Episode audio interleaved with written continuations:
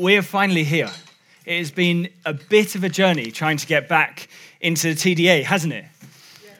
Some of us will have been here, I don't know, for six or seven years of our lives before the pandemic. And then pandemic came, and we all met online for about a year. Hello, Pearl.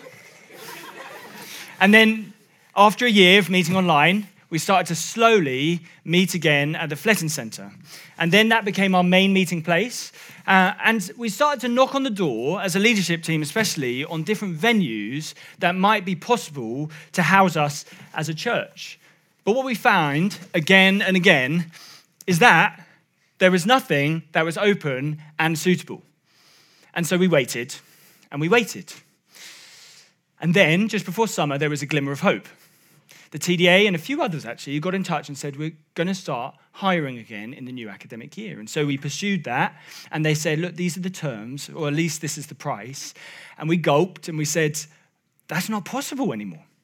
And you may remember that as a church family, one Sunday we stood and we prayed, and within days, they said, Okay, we'll meet you where you can. And so God did that. And then uh, a few weeks later, we still didn't have a provisional date and we still didn't have terms and conditions. And so some of you will remember that at Boiler Room, a Sunday evening prayer night, we prayed, and a few days later, it had changed. And then the delay came that we were meant to be in a couple of weeks ago, uh, and that didn't happen. And so, as a church family, one Sunday, and then after the service on a Sunday, some of you will remember that we prayed, and here we are. So, it's been quite a journey to get here. It's been quite a journey to get here, but finally, we've arrived. We've arrived. And yesterday, there were a number of us uh, who were here serving this church family by doing a bit of a dry run, doing a setup, trying a few things out, seeing what it was. And I, you know, I brought my boxes with me. I had a few things I thought it would be important to unpack. But as I started to unpack them, I realized wait a second, what's the point of unpacking if this isn't the destination? What's the point of unpacking if this isn't the place we're meant to settle? Because I have bad news for you all. The TDA is not the destination we're aiming for. Actually, no venue is the destination. Now, don't get me wrong, I'm so grateful for this space. And I'm so grateful for the Fletton Centre. The Fletton Centre is a wonderful gift from God that has served, it does still serve the church in many ways. We're using it throughout the week, but it has served this church family in its various guises for actually decades.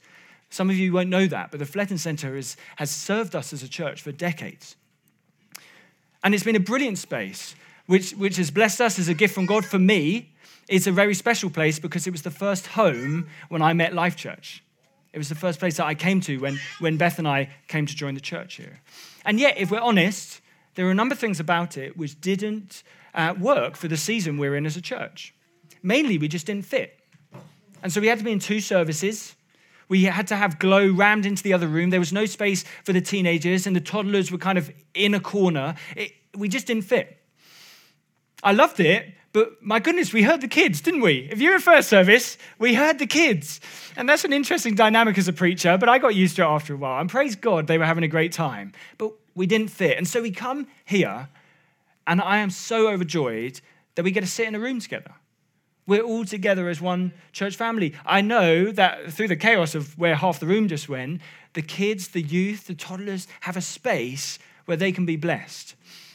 There is so much about here that I am thankful to God for. There are some other things I'm thankful to God for. I'm thankful, as many of you will be, that the end of the will we, won't we is over. It's unsettling, isn't it? It's frustrating. But the coming back to the Fletton Centre and thinking, well, this is great. But it's temporary, isn't it? We'll go back, won't we? And that went from kind of being a month or a couple of months to being a year. And so for some of us, we've been asking the question when will this kind of sense of limbo be over? And so it's been, uh, for some of us, it's reassuring to finally be here. And for some of us, actually, just being in this space, and I don't want to be rude, but for, for some people who I think are a bit peculiar, you just like change. Who just likes change? Wave at me if you're just excited by change. Okay, a few people. I don't really understand that. But some of us are just really excited that it feels like something new is happening, that we're in a new space. Look at this quirky lecture theatre. Think of the amazing uh, atrium outside. Think of the car parking. We've got wonderful car parking. Who, who? I knew some of you would be rejoicing in the car parking. And so there, there are many great reasons to praise God for being here. And I do thank God for them. The end of the world we won't we? A space which is suitable for many more of us. And I thank God for the car park too. But we have to be careful that we don't put our hope in this place. Because the security of being in a new space that finally serves us a little bit better in a number of ways, we have learned through life experience over the last few years that we don't put our, our hope in things because they're here today and we don't know what tomorrow brings. Actually, a more positive look at that, aren't we praying that we see more baptisms of people who don't know Jesus coming to the Lord? Aren't we praying that these seats will be filled by people who didn't believe but now believe? And so we don't know whether this will be a place that we can be forever. And the comfort that it brings, because it serves a number of us better, the way it serves our under 18s better, the way we're one, together as one family. We also have to be honest that for the many people who are so blessed that we're here, there are a number of us in the room who have really mixed feelings. It's hard being back here, or maybe hard being here for the first time. There are a number of challenges that being in this space or being in this kind of setup brings. And for those of us who just love novelty, love the excitement of change, the novelty wears off, doesn't it? And after a while, the frustrations will kick in. And for all of us, we need to be really sure that we don't put our hope in this place. We don't put our hope in a venue. We moved because it serves many of our purposes better. And I thank God for that. But this is not the destination. Over the last few months, um, Paul Graham, one of the other elders of the church, um, Paul and I sit down and we talk uh, about what we're doing, make decisions together, think through kind of how, how we go, uh, how we're going to navigate uh, certain things, particularly to do with this venue.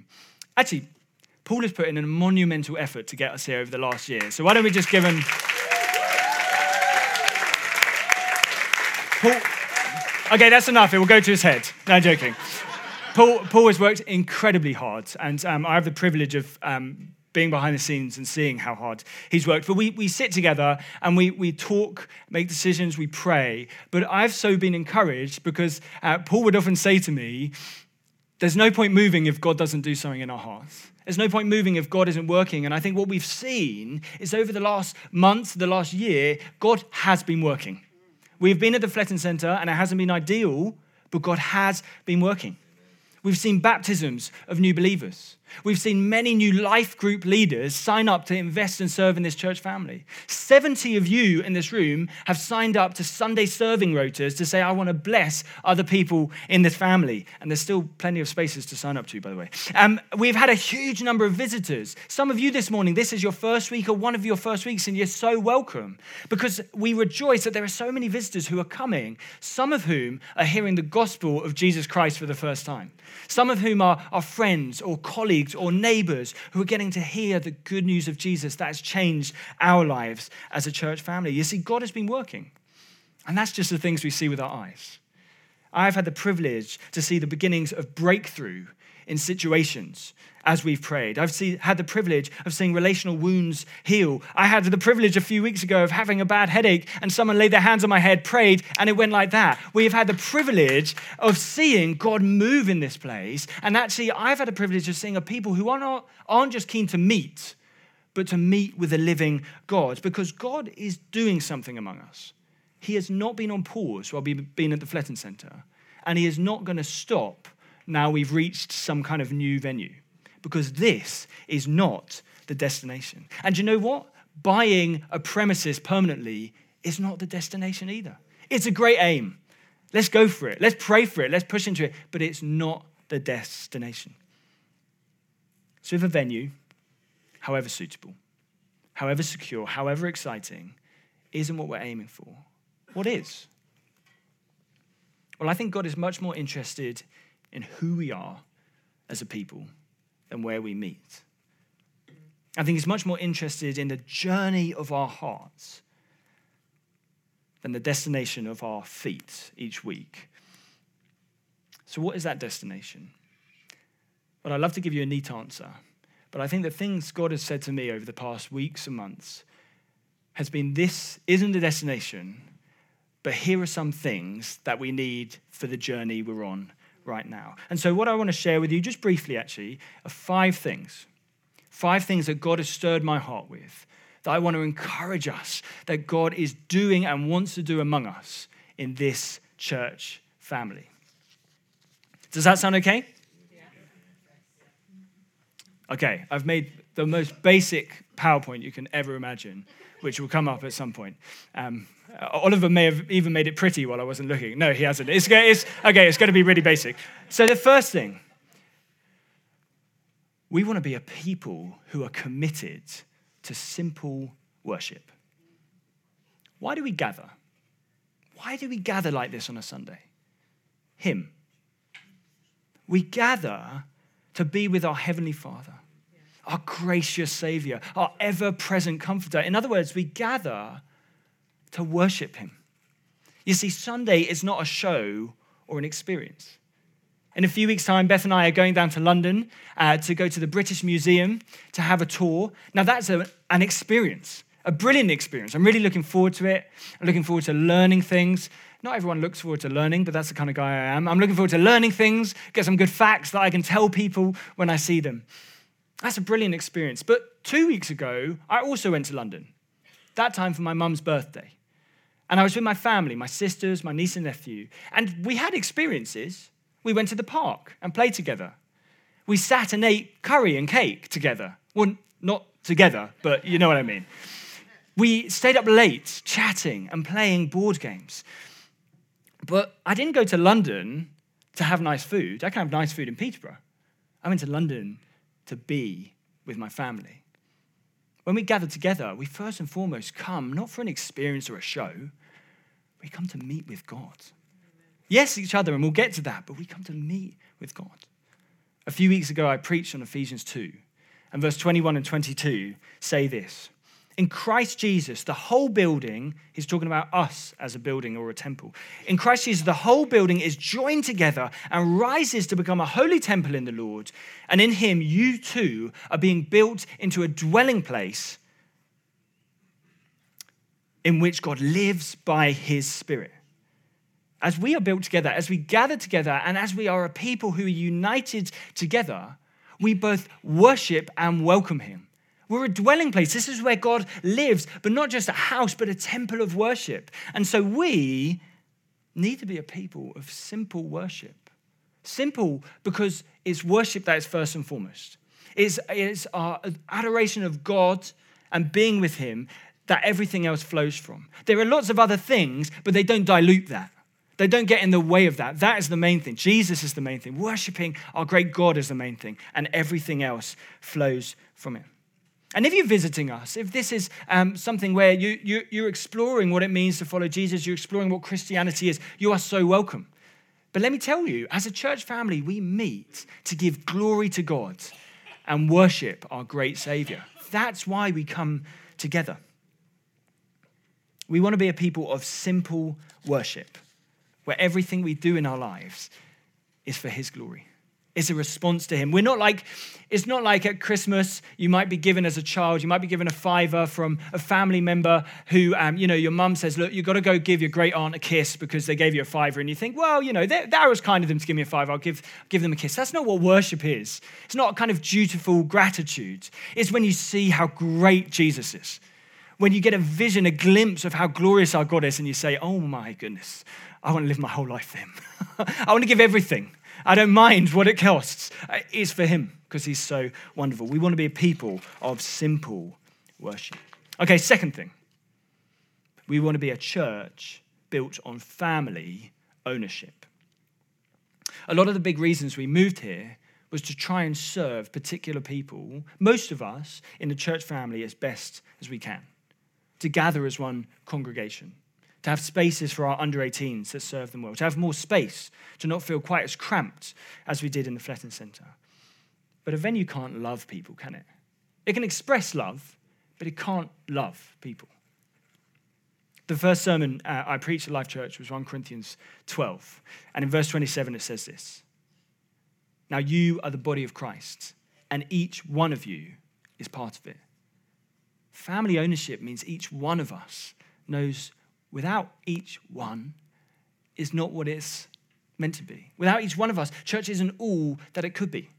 That each one of us has a contribution, a gift, a blessing to build up the church. That no matter how you see yourself, if you're in the body of Christ, if you're a Christian in this church family, you have a part to play. That's what family ownership is. And what does family ownership look like? Well, it looks like if we see a need, do we pray for it? If we have an issue, do we seek to resolve it? When we arrive on a Sunday, do we ask, What do I have to bring this morning? What can I do to bless someone? Maybe chat to that person at coffee.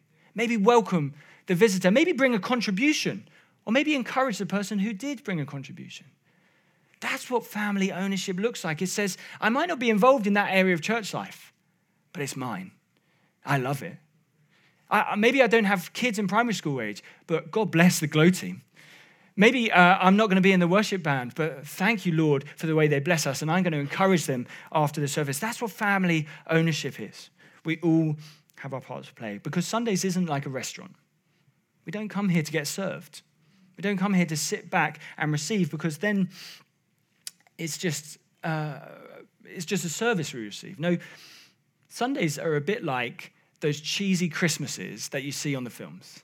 Cheesy family Christmases where one person cooks, one carves, one does the gravy, one passes things over the table because their arms are just about long enough. One just constantly does cracker joke after cracker joke after cracker joke because each one knows they have a part to play. You see, church should be a place where each one of us feels so loved because everyone else is so concentrated on loving each other. Church is a place where each one of us belong and where each one of us has a part to play. That's family ownership. Thirdly, we want to have a culture and grow in a culture of restful service. Now, I think this is quite an important thing to say as we arrive at the TDA, because coming to a building we don't own comes with a lot of extra effort and a lot of costs. I briefly mentioned earlier that there is, I don't know, about 15 or 20 uh, people here yesterday who were doing a bit of a dry run, seeing if everything still worked, seeing where everything was, investing so that this morning we'd be ready to bless and serve one another. But you might hear that we need to have a culture of service, and uh, the things that play in your mind are uh, slightly terrifying. You might have an experience of, of churches from before, maybe here, maybe somewhere else, where you think, you know what, a culture of service equals a culture of burnout or slaving away without anyone thanking me. And the idea of restful service is just a contradiction. What does that even mean? And I think we have to work really hard to say, no, that is not what we're going to have here. We're going to have a culture which is restful service. And I think the key to that is to remember that we're a people of simple worship and we're a people for one another, family ownership. Those first two things, I think, unlock the third. Because when we get the church means joint ownership, we start to feel, yeah, it's my job to love and serve others. We get that heart of service. But when we remember we don't ultimately even do it for one another, we actually ultimately do it for God, it starts to take the pressure off. Sorry, it starts to take the pressure off. We're not doing it for a performance. We're not trying to impress anyone. We're not even trying to impress God. But we serve and love one another because He served and loved us. You know, the Son of Man didn't come to be served, but to serve and to give up His life as a ransom for many. And so when we get that, we say, actually, I'm going to serve this church family. Each and every one of us are going to get that and say, actually, I have a part to play. And we will see a culture that shapes, which isn't burning us out, which isn't thankless, but is full of love and full of service. A place where we can tell one another when it's going well and tell one, another, tell one another when it isn't. A place where we can be honest and make changes when stuff isn't working because we're not here to make it work. We're here to serve one another, to worship God. And so we want to create a culture of restful service. Fourthly, and I'm coming close to the end now, you're doing very well at listening. We want to have an outlook built on heartfelt welcome. Heartfelt welcome. I've so loved um, I still sometimes think I'm new in the church, but I've been here for almost a year now. And uh, I've had the privilege of being able to hear many people who've been in the church, often for a long time, what their story was of coming to be part of Life Church. And the joy is that for most people, they would say, you know, that person made me feel so at home. That person really welcomed me. That, that couple, that individual, that, that family, whatever it is, they made me feel like this was a space that I could belong.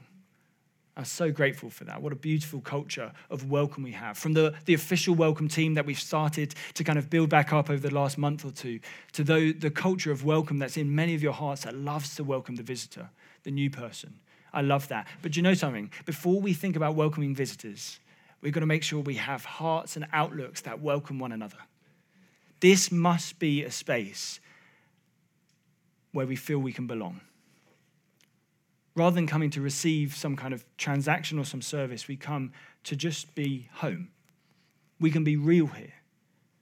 We can let our guard down, be honest. We can cry here. We can laugh here. We can encourage one another and we can mourn here because this isn't a show and there's not a polish on. That's, that's we got to keep the guard up and not let through the mask. This has to be a place where we welcome one another in such a way that you say, you're allowed to be yourself here, warts and all. If we stop there, just welcoming one another, it's a clique, so we can't.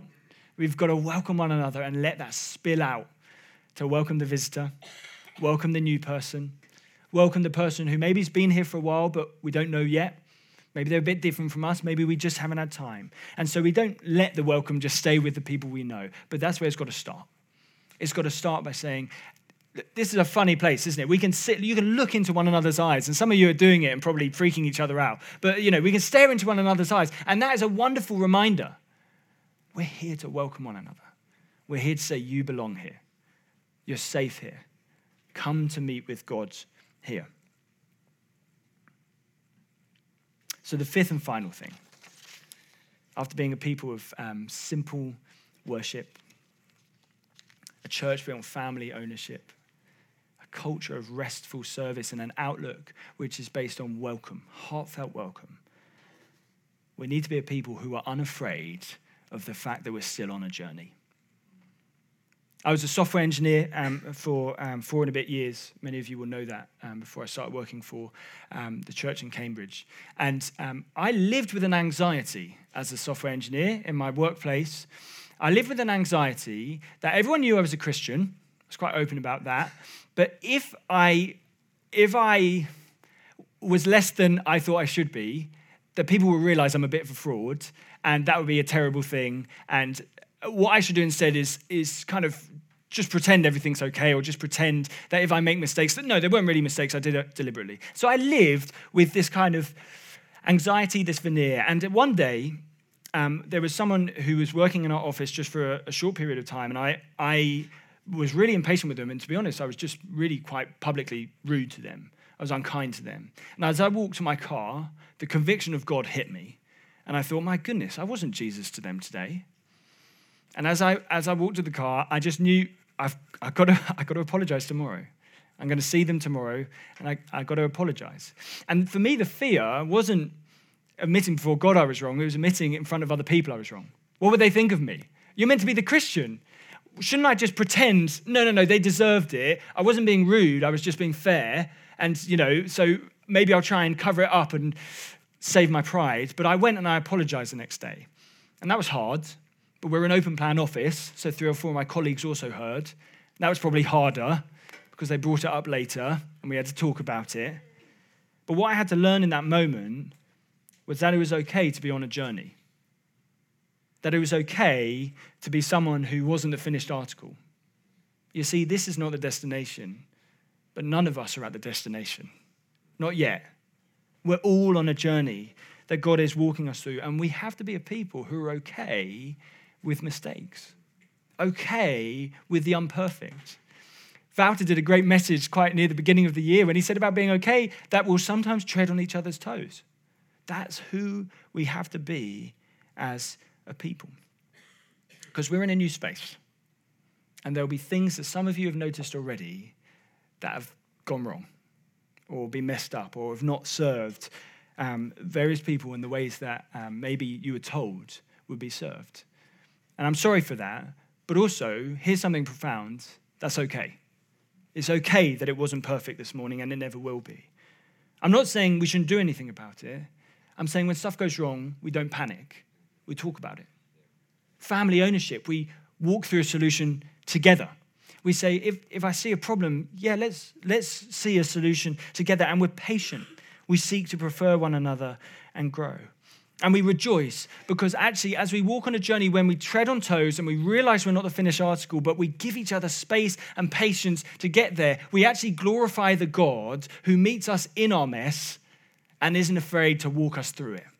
That's who we are as people. If we pretend we're not, we're kidding ourselves. But we have a God who meets us in our mess. Christ didn't die for us when we were perfect, it's while we were still sinners. And so, as a people, we need to be unafraid of being on a journey, not being the finished article, of getting the first four things I've just shared wrong and having to learn together. Because as we do, we will glorify and realize just how wonderful our God is, who patiently walks with us. I want to be a people who the children in the church come up to us and say, Mum, you've changed. You're more patient. Or, or, you know, say to a family friend, wow, I really love the way that you, you know, do this now. I want to be a people who visibly grow. And if we do that, we've got to start by being honest with where we're at. So there are five things that God put in my heart. I'm the kind of person who really likes a structured thing. I want to go through a passage, bam, bam, bam, bam, bam. So th- this was kind of saying, God, I think these are the things you laid in my heart, and I'm just going to share them this morning. Uh, and so different things would have spoken to different ones of you. And what we're going to do now, I said um, near the beginning of the service, we'll receive the word of God, and then we're going to respond to it. And we're going to rejoice in him. And so, what we're going to do now is we're going to take communion together because we're a people of simple worship, a people who love God and lift our eyes again and again to say, It is you, Jesus, who we come to serve and worship. But after that, we're going to respond by praying together. Now, I don't mean one or two of us, I mean about 20 or 30 of us, as many of us as we can fit in. I would love to encourage us as a church family. I'll have a microphone on this side. Oh, no, on this side. Sam um, or Paul will have a microphone on that side. Uh, and we're just going to come and pray. We're going to pray. Maybe God has stirred your heart with something I've said about what God is going to do in the next season. Maybe you want to thank God for something He's done in the past month or year or 20 years. Maybe there's something you feel, actually, no, let's pray for this area of church life, or let's pray for what God is pushing into there. And we're going to pray for our church family because this is our family. It's family ownership. And we want to pray, Lord, do what only you can do in this season ahead. Does that sound okay? Yeah. So, um, the band, uh, if you want to come up, we'll, I'll move this because that might be in the way for some people. um, did I explain these? There you go. I, you, you, know, you prepare, you prepare things. You, oh yeah, I'll do that, yeah, Elise. We prepare things and then I forget. I, I moved house four weeks ago, as I said, and I had a lot of boxes spare, so I thought, well, might as well use them. Um, we don't unpack if we're not going to be here for long, do we? Um, we might be here for 20 years, but we don't want our hearts to settle. We want to live with the boxes in the corner of the room that says, I'm not yet unpacked, because God is still doing something. Who still has boxes in the corner of one of the rooms of their house? When, when did, yeah, yeah, yeah. And who's, who moved more than 10 years ago? Who still has boxes? Yeah, that's, we, that is how we're going to live as a church family, okay? We're going to live as a church family which says we're still on a journey. We're not settled because God is still working in our hearts and we are open to that. We're going to take communion together, um, but let me read um, from 1 Corinthians uh, 11. For I received from the Lord what I also delivered to you that the Lord Jesus, on the night when he was betrayed, took bread, and when he had given thanks, he broke it and he said, This is my body, which is for you. Do this in remembrance of me. In the same way, also he took the cup after supper, saying, This cup is the new covenant in my blood. Do this as often as you drink it in remembrance of me. For as often as you eat this bread and drink this cup, you proclaim the Lord's death until he comes.